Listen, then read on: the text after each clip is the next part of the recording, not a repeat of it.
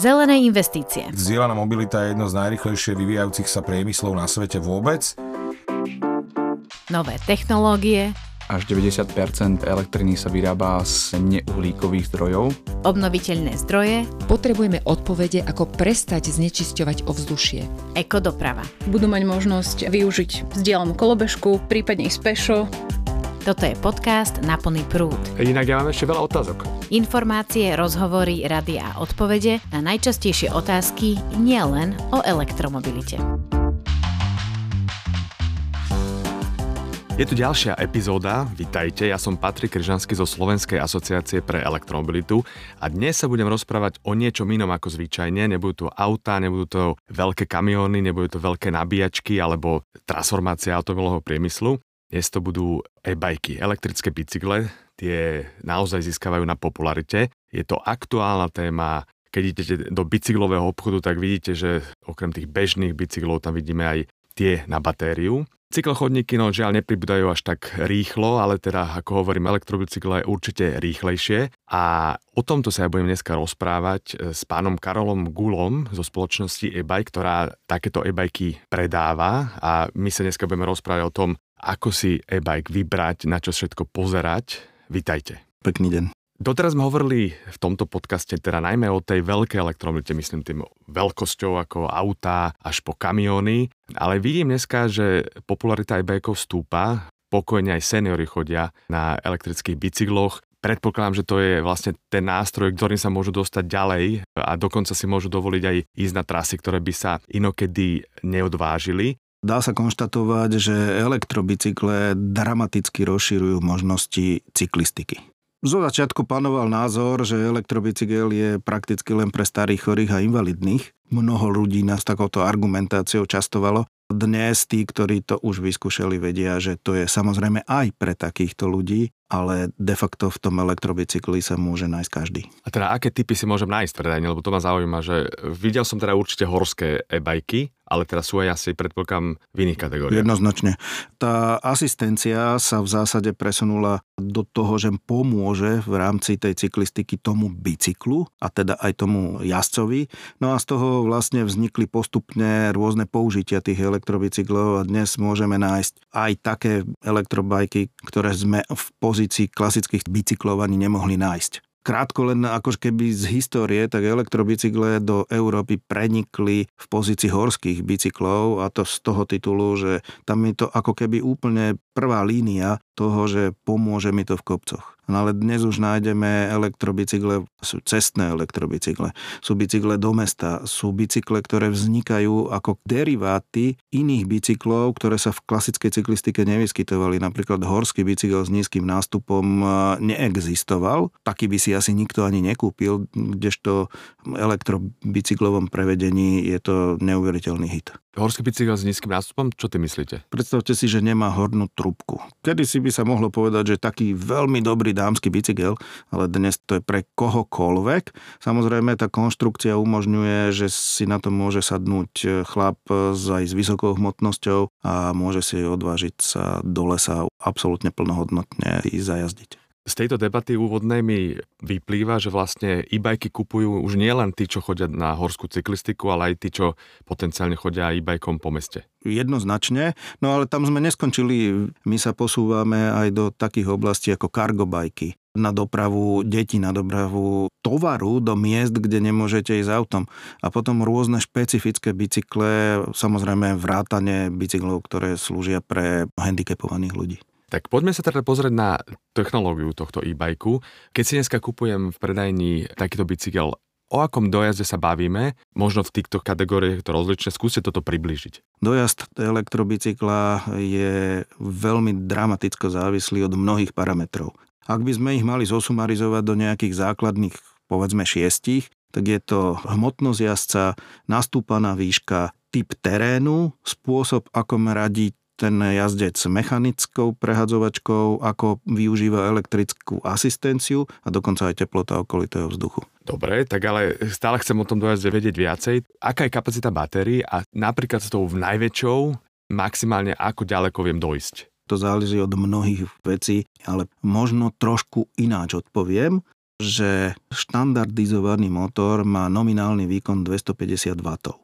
A taká dnes bežná baterka má niekde okolo šesťstodvadsaťpäť wattov, dostupná, hovorím taký lepší štandard, no a tým pádom nám vychádza, že to je niekde k trom hodinám jazdy pri prakticky plnom použití toho motora. Keby bicykel išiel sám iba na batériu, tak tri hodiny vie ísť sám, alebo s tou dopomocou, lebo ak ja správne chápem, tak vlastne bicykel s batériou sa používa tak, že vám tá batéria pomáha a vy vlastne stále šlapete. Je to tak? Aby sme si to možno urámcovali, tak uh, skúsme od legislatívy začať. Veľmi to zjednoduším, ale v zásade sú tam tri základné parametre. Asistovaná energia to musí byť výhradne. Môže pomáhať len do rýchlosti dvadsaťpäť kilometrov v hodine a jej nominálny výkon toho motora asistenčného je dvestopäťdesiat wattov. Takže keď ja sa pozerám na bicykel, tak vždy to bude v takom móde, že ja budem vlastne mať dopomoc, aby som išiel jednoduchšie a potenciálne by som sa dostal ďalej. A nikdy vlastne nejdem na tom elektrobicykle rýchlejšie ako dvadsaťpäť kilometrov za hodinu, respektíve on mi pomáha iba do tejto rýchlosti a potom šlapem ďalej sám.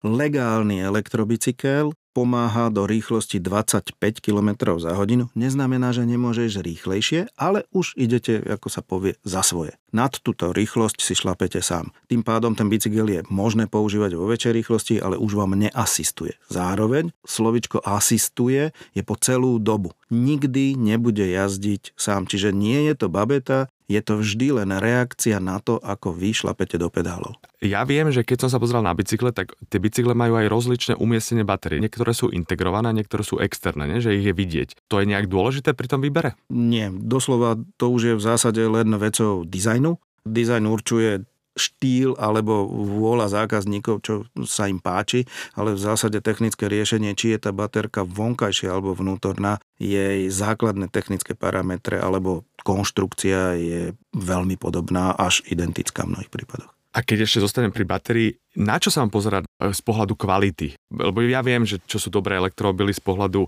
aj výdržek, povedzme batérie, ako s ňou máme zaobchádzať. Keď sa pozerám v predajni na bicykel, mám sa pozerať aj na chemické zloženie tej batérie alebo na nejaké technologické prvky, ktoré mi hovoria, že táto je kvalitnejšia, tá je menej a že dlhšie vydrží napríklad? E-bajky štandardne používajú rovnakú technológiu Lion batérií. Samozrejme, zloženie batérie, tak ako my čo voláme batéria, to je ako keby celý ten celok, sa v zásade skladá z troch základných častí a to sú články, riadiaca doska, môžeme to nazvať počítač a software, ktorý je v tej riadiacej doske. Žiaľ, úplne na prvý pohľad to nebude schopný užívateľ rozoznať. Čím sa môžete orientovať podľa baterky je jeden z parametrov kapacita. Keby sme to preložili do ľudskej reči, je to ako keby veľkosť nádrže auta, ale tá nehovorí o tej baterke všetko. Tá baterka je veľmi podmienená tým, aký má kvalitný riadiaci systém, to znamená ten počítač, ktorý je tam a umocnené je to adekvátnym náhranným softverom. A tu sa skôr môže užívateľ orientovať podľa výrobcu a možno čiastočne, keď si pozrie, aká nabíjačka sa k tomu dodáva, ale nie je to úplne berná minca, pretože jednoduchšie systémy neznesú vysoké nabíjacie prúdy. Tu ste mi aj nahrali na nejakú ďalšiu otázku, lebo mňa zaujíma typ konektorov. Ako sa vlastne e-bajky nabíjajú? Je to v podstate stále rovnaký konektor? V elektrobicykloch nie je žiadna štandardizácia. Samozrejme, výrobcovia sa snažia si štandardizovať konektory, ale v zásade každý po svojom. A nie je to len o konektoroch. Tie vyspelejšie systémy vlastne musia komunikovať. Baterka komunikuje s motorom, baterka komunikuje s nabíjačkou. To znamená, že nie je to len o dodávaní tej energie do tej baterky, ale aj o spolupráci s tou nabíjačkou a tým pádom, čo výrobca, to vlastná nabíjačka a dnes už aj samotný výrobca podľa rôznych možno modelov a modelových rokov má rozdielne nabíjačky. Takže konkrétny bicykel s konkrétnou nabíjačkou, ktorú dostanem pri kúpe. Áno, v zásade si to môžeme povedať, kto si pamätá, ako to kedysi bolo s mobilnými telefónmi, tak, tak je to dnes s elektrickými bicyklami. No hádam sa, toto dostane k nejakej jednotnej štandardizácii, ale asi to je ešte, nechcem povedať, že úplne na začiatku, ale tam sme sa ešte nedostali. Nemám zatiaľ žiadne informácie, že by prebiehali jednania na štandardizáciu v tomto smere, ale samozrejme, možno by sa nám to aj páčilo.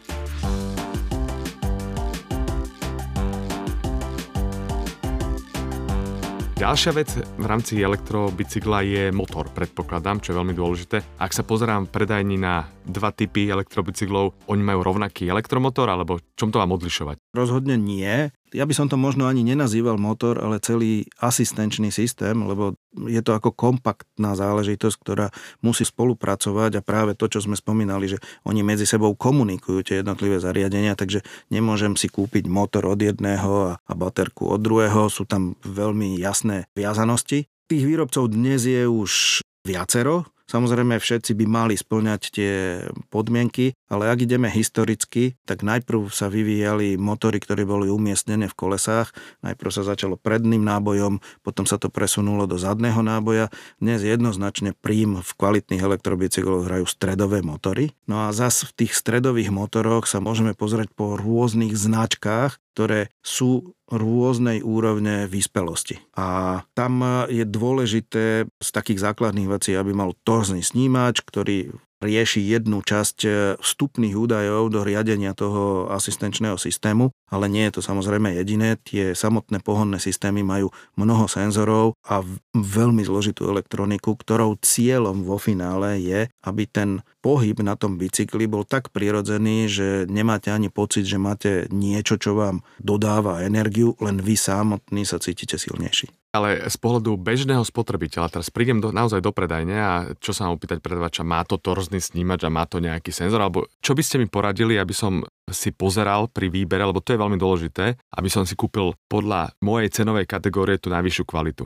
Samozrejme, tá otázka na ten torzný snímač je na mieste, ale nie je to jediná záležitosť. Ja by som sa dnes orientoval podľa typu asistenčného systému. To znamená, kto je výrobcom. Povedzme Bosch, Shimano a Yamaha sú dnes takí lídri v týchto záležitostiach, ale samozrejme prichádzajú aj iní výrobcovia, ktorí dodávajú ďalšie systémy a tá ponuka sa dramaticky rozrastá a myslím si, že to je na trošku dlhšiu debatu s tým predajcom, aby vám vysvetlil prednosti jedného alebo druhého. Čo ale môžete spraviť je pozerať sa na tie systémy ako keby z viacerých parametrov, to znamená, aby vám vysvetlil predajca technickú vyspelosť, kvalita vyhotovenia, značka môže predurčovať, že nejaká úroveň tej technickej výspelosti a kvality vyhotovenia, dostupnosť samotného systému, dostupnosť samotného systému pre výrobcov bicyklov, lebo to je rozdiel, kto vyrába systém a kto vytvára bicykel. Tí musia veľmi dobre kooperovať, lebo ten samotný systém si predstavte ako hardware, do ktorý musí byť nahraný software, čiže ako počítač. A ak ten software nezodpovedá charakteru toho bicykla, do ktorého je to montované, tak ten bicykel nebude dobre slúžiť.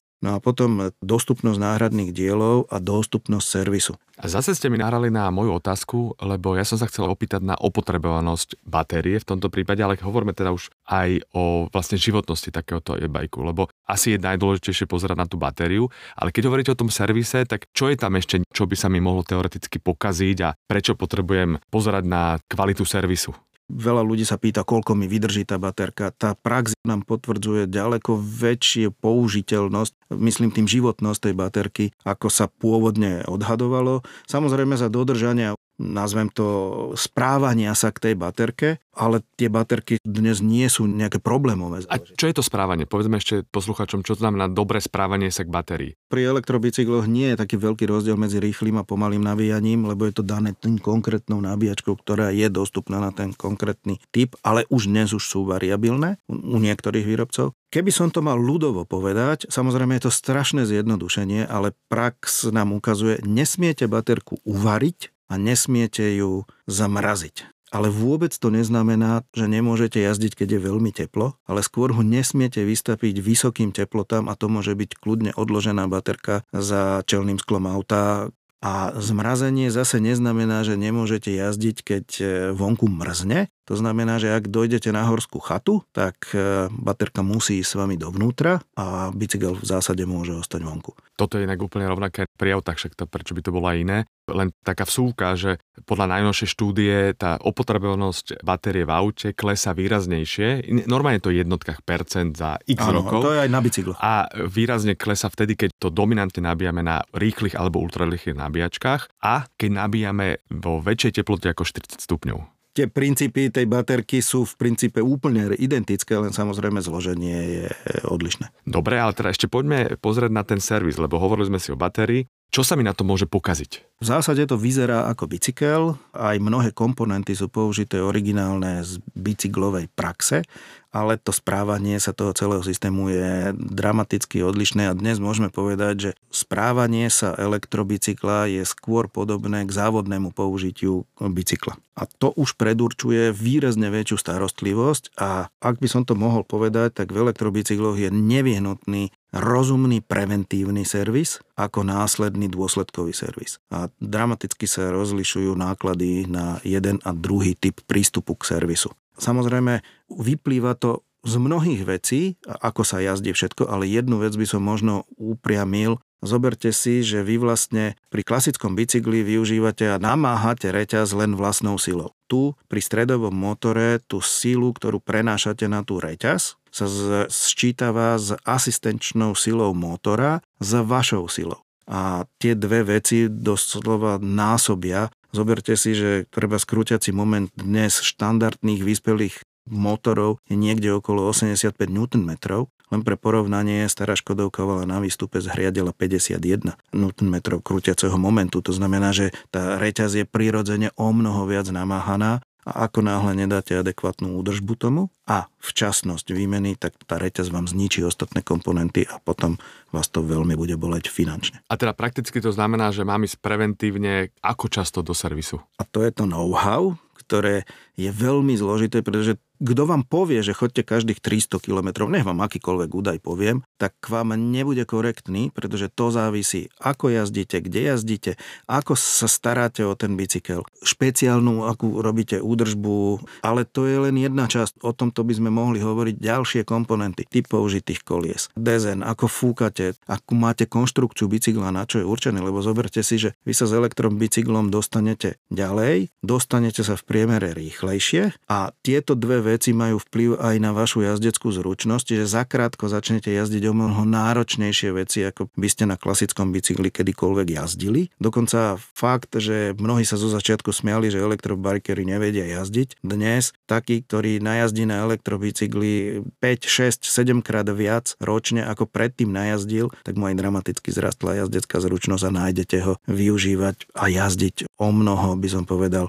zručnejšie ako mnohí iní, ktorí na elektrobicykli nikdy neboli. Keď sa pozrieme na bežných kupujúcich elektrobicyklov, na čo to vlastne ľudia kupujú? Je to horská cyklistika, alebo nebodaj už chodia na tom bicykli do práce? Začalo to horskou cyklistikou, tam je to prirodzené. Mám kopec, pomôže mi to dostať sa hore a tým pádom sa tak začali rozvíjať elektrobicykle. Dnes veľmi výrazne začína prehovárať aj commuting. Veľmi naštartoval tento trend COVID, kde najprv sme dostali ľudí na bicykle, tým, že nič iné v princípe nemohli robiť a následne nechceli v hromadnej doprave jazdiť. Nejakým spôsobom sa chceli vyvarovať stretávaniu sa s inými ľuďmi, tak nám veľa ľudí nabehlo na dochádzanie, čiže ten commuting začína rásť. Je to ale veľmi viazané na vybudovanú infraštruktúru. Ja viem o vás, že vy aj budujete vlastnú sieť nabíjacích staníc, to je inak pre mňa celkom zaujímavá vec, lebo však poznáme to z budovania nabíjacej infraštruktúry pre elektromobily, ale vaša vlastná sieť e-bike Connect, ak sa nemýlim, je už na Slovensku dostupná. Povedzte mi, že ako sa buduje takáto sieť, lebo však spomínali ste, že tie e-bajky sa nabíjajú vždy vlastnou nabíjačkou. Vy tam máte nejakú univerzálnu, alebo ako to funguje? Ono je to už pomerne dávna záležitosť. My keď sme priniesli elektrobicykle na Slovensko a začali sme sa tomu intenzívne venovať, tak sme chceli pridať aj nejakú pridanú hodnotu celej tej komunite. Takže sme si vytvorili projekt, nazvali sme ho eBike Connect a začali sme hľadať miesta, kde by bolo vhodné ako keby schopnosť dobiť. Ono to bolo zviazané aj s tým, že v tej dobe priemerná kapacita batériek bola niekde na úrovni štyristo watthodín a v tej hore to dokážete pomerne rýchlo minúť, povedzme si za jeden a pol hodinu, aby sme mali predstavu. Takže sme hľadali miesta, kde by sa dalo dobíjať. No a vytvorili sme si vlastný projekt a rozbehli sme proste sieť v rámci celého Slovenska. Máme v okolí Bratislavy, v okolí Zvolena a takisto aj v okolí Košíc. My sme si vytvorili doslova unikátny systém ako keby komunitného nabíjania, to znamená, že dohodli sme sa zvyčajne s chatármi alebo niekde, lebo tie elektrobicykle, tam tá, nazvem to reálne použiteľná doba je niekde okolo hodiny, hodiny a pol, keď musíte nabíjať, aby to malo nejaký význam, čo sa dospája s občerstvením. takto sme k tomu pristúpili, takže k horským chatám. My sme im tam naviac tých ľudí na tú jeden a pol hodinu ako keby naviazali. Tým pádom to bolo prospešné aj pre chatárov, takže sme našli taký synergický efekt. Pre nás je to nie komerčná záležitosť, jednoznačne to je robené cez občianske združenie Hlavný nositeľ e dé en á, elektromobilita v krvi, a cez ňu sme spravili tento projekt za pomoci e-bajku ako keby technického gestora, ale v princípe sa jedná o rozdelení nabíjačiek na najpoužívanejšie systémy, ktoré sme rozmiestnili po krajine. Samozrejme, dnes už je celá rada ostatných, my si zase vyhľadávame len to, čo je asi najviac použiteľné, a samozrejme už vznikajú aj iné projekty na Slovensku.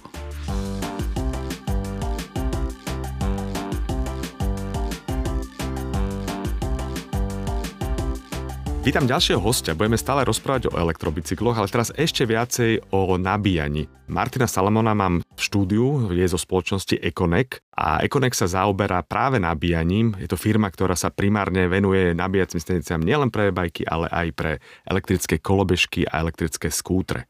Poďme prakticky. Ja chcem ako obec alebo ako chata postaviť nabíjačku pre elektrobicykel. Aký typ stanice si môžem vybrať? Aké sa vlastne inštalujú? To je dobrá otázka, pretože väčšinou tie obce tiež nevedia, že teda akú stanicu použiť, keďže nie je to ako pri tých autách, že máme nejaké štandardy. My, čo sme tak rátali, je tam zhruba nejakých vyše dvadsať typov konektorov. Líšia sa buď tvarom, alebo voltážou, ampermi, ale väčšinou to riešime takto, že tým obciam poradíme tú nabíjacú stanicu na základe ich nejakých predstav a navolíme tam nabíjacie konektory, ktoré sa najčastejšie používajú v tej danej lokalite, respektíve na Slovensku. Tak ale poďme teda konkrétne, lebo ja som mm-hmm. teraz starosta nejaké obce a mám turistickú atrakciu niekde na kopci a nebodaj môžem teoreticky toto skombinovať aj s nejakým chatárom a dohodnem sa mm-hmm. s ním a chcem tam nabíjacú stanicu. Skúste mi povedať prakticky, na čo sa mám pozrieť. Hovoríte konektory, máte nejaké vybraté. Áno. Skúste možno povedať, aké sú to typy, aby sme vedeli, neviem, má to nejakú štandardné označenie, na čo sa mám ešte pozerať pri tej nabíjačke, výkon. Čo sa týka tých konektorov, tak najviac na Slovensku sú používané značky ako je Bosch, Shimano, Bafang. My keď sme vyvíjali tú nabíjacú stanicu, tak sme sa aj pozerali na to, že akú tú ďalšiu pridanú hodnotu tomu cyklistovi vieme pridať. A máme teda stanice, ktoré vlastne vedia mať v sebe zakomponované aj napríklad kompresor, je tam nejaký toolkit na nejaké drobné opravy, sú tam aj ú es bé zásuvky, ale také tie lepšie stanice, ktoré majú veľmi radi obce, sú stanice, ktoré majú aj informačný displej, čo ten cyklista v tej danej lokalite môže vidieť. To znamená, že vlastne toto je taký komplexný informačný systém tým pádom. Áno. Ale keď sa pozriem na nabíjačku ako samotnú, tak aký má výkon? Ešte raz si predstavte starostu, ktorý nevie o mm-hmm. tomto nič a mimochodom ani ja o tom takmer nič neviem.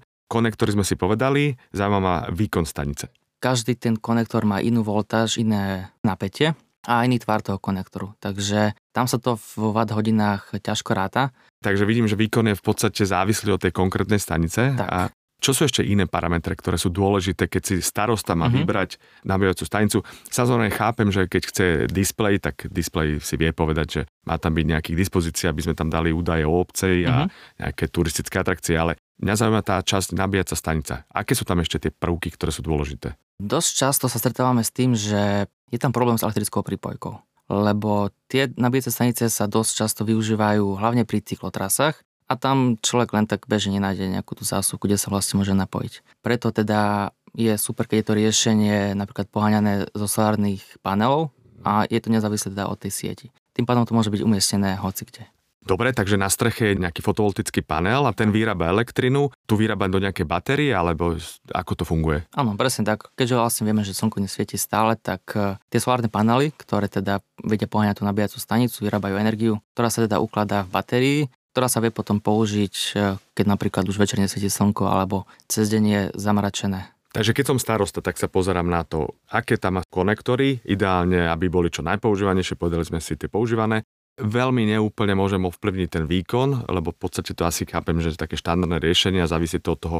Od výberu tých konektorov. Presne tak. A, a po tretie, ak chcem, môžem tam doplniť aj nejaké vedľajšie nástroje, niečo, s čím viem upraviť bicykel a zároveň tam viem aj doplniť potenciálne displej o tej lokalite s atrakciami. A čo je dôležité, môžem tomu dať ešte ďalšiu pridanú hodnotu, ak mám problém s pripojením, aby som si pomohol napríklad výrobou zo slnka. Predpokladám, že najviac sa inštalujú verejné nabíjacie stanice niekde, kde asi pri turistických atrakciách alebo pri chatách? Presne tak, tie obce si vyberajú tie miesta, kde teda chcú hlavne zvýšiť tú návštevnosť tých turistov a prilákať ich na tú danú lokalitu, tak vyberajú si také miesta, kde teda to radi navštevujú, prípadne sú tam nejaké tie ďalšie služby, ktoré chcú, aby využili v tej obci. Ja teda chodím bicyklovať aj v zahraničí a keď chodíte po Alpách niekde v Rakúsku, tak takmer pri každej chate je nejaká nabíjačka, nie jedna. Tam sú tie mm-hmm. elektrobajky zoradené, ľudia si dávajú obed a vlastne si zatiaľ nabíjajú svoj e-bike. Jak to vyzerá u nás? Už sa to rozvíja? U nás sa to začína tiež pomaličky rozvíjať. Väčšinou tí chatári napríklad ponúkajú možnosť nabiť sa zo zásuvky, kde to teda musí ten cyklista priniesť svoju vlastnú nabíjačku, čo veľmi tí cyklisti sa im nechce nosiť, lebo je to proste váha navyše. Ideálne pre nich je, ak teda prídu na to dané miesto, kde už sa nachádza tá nabíjačka aj s tým konektorom, ktorý chce použiť pre nabitie svojho elektrického bicykla. V prípade Audi je to nevždy jedna nabíjačka, ktorá nabíja na tom danom mieste, môže to byť nabíjací hub. A keďže tie elektrobajky sú populárne, predstavím si, že pri tej chate vlastne sa môže naskladať viacero parkujúcich e-bajkov. Ako si to má chatár predstaviť? On musí inštalovať nabíjačku pre každý e-bike a má tam vlastne nejaké wallboxy, alebo aké je riešenie? Bicykle sú kompaktnejšie riešenie, zaberie oveľa menej miesta, taký ten bicykel ako elektromobil. To znamená, že aj tie nabíjacie stanice pre elektrické bicykle sú určené pre nabíjanie viacerých bicyklov naraz. Sú napríklad riešenie, kde teda jedna stanica môže ponúkať až päť nabíjacích konektorov, ktoré sú už integrované priamo v tej stanici. Prípadne, ak tam ten cyklista nenájde svoj vhodný konektor na nabíjanie, tak má možnosť sa napojiť na klasickú zásuvku dvestotridsať voltovú, pokiaľ má so sebou svoju nabíjačku. A tá je vlastne súčasťou toho riešenia pre bike. Áno, v tom wallboxe sú už vo vnútri implementované nabíjacie systémy a vonku už visia konektory, ktoré vie si priamo cyklista pichnúť do elektrického bicykla a nabíjať. Ako je to s platením a s týmito službami, lebo pri bežných nabíjačiach pre autá mm-hmm. je to tak, že teda už je to sieť, máte program, máte dokonca paušál mesačný. Ako ja zaplatím vlastne nabíjanie elektrobicykla? Elektrické bicykle majú batérie, ktoré majú oveľa, oveľa menšiu kapacitu ako tie elektrické auta. Pri elektrických autách vlastne tam rátame spotrebu v tých kilowatthodinách. Tie elektrické bicykle to sú len pár watthodín. Toho prevádzkovateľa tej nabíjacej stanice to veľmi veľa nestojí, pretože ten cyklista tam spotrebuje veľmi málo energie, kdežto keď on priniesie tú službu tomu zákazníkovi, tak to sa mu takto vráti. Prakticky to vyzerá tak, že vlastne chatár, ktorý má reštauráciu, priláka toho svojho hostia, ktorý tam minie nejaké peniaze za jedlo a zatiaľ sa nabije zadarmo, zvyčajne. Presne tak. A keď hovoríme o tých riešeniach pre platby, tak to už sa aj na Slovensku ukazuje ako možnosť, že je nejaká aplikácia, kde by som si pozrel všetky e-bike nabíjačky a viem sa podľa toho rozhodnúť aj kam idem, na ktorú túru? Na Slovensku poznáme jednu aplikáciu Mapy bodka cé zet, kde vlastne vedia si jednak cyklisti pozrieť tú cyklotrasu, kam teda chcú ísť. A už sa tam ukazujú aj také tie miesta, kde teda sa nachádzajú aj tie nabíjacie stanice. A podľa toho si vedia naplánovať tú trasu, aby pri tých jednotlivých prestávkach jednak nie, že nielen sa napíli a najedli, ale aj vedeli si dobiť ten bicykel, aby mohli dojsť ešte ďalej. A už tam vidím aj to platenie? Zatiaľ nie. Čo sa ale rozširuje vlastne je aj dochádzanie do práce na elektrobajkoch. A viem si predstaviť, že keď prídem na e-bajku, tak si ho tiež počas toho stáňa, počas pracovného času chcem dobiť. Je toto zaujímavé pre firmy? Stretávame sa už aj s takými zamestnávateľmi, ktorí teda chcú dať svojim zamestnancom benefit nielen nabíjať svoje elektromobil, ale majú pripravené riešenia pre svojich zamestnancov ako vo forme možného nabíjania sa vo firme, keď prídu do práce. Pri nabíjačkách pre autá, pre elektroautá je to relatívne komplikované, niekedy povoľovanie môže trvať veľmi dlho a to je celkom veľká bariéra, musím povedať, pre rozvoj nabíjacej infraštruktúry na Slovensku. Ako je to pri bicykloch? Ako sa povoluje nabíjačka pre bicykel? Je to dlhé, komplikované? V podstate je to oveľa jednoduchšie. Pri výstavbe tých nabíjacích staníc pre elektrické bicykle tam postačí len ohláška drobnej stavby.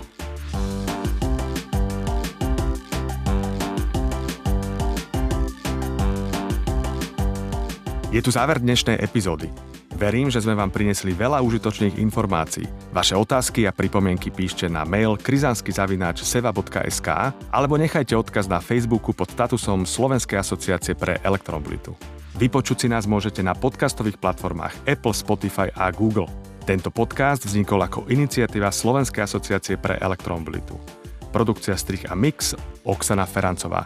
Ja som Patrik Križanský a želám vám šťastnú jazdu na plný prúd. Inak ja toto zbožňujem, keď ja makám do kopca na horskom bicykli a potom niekto prejde rýchlo okolo mňa a vôbec nefučí. Finito.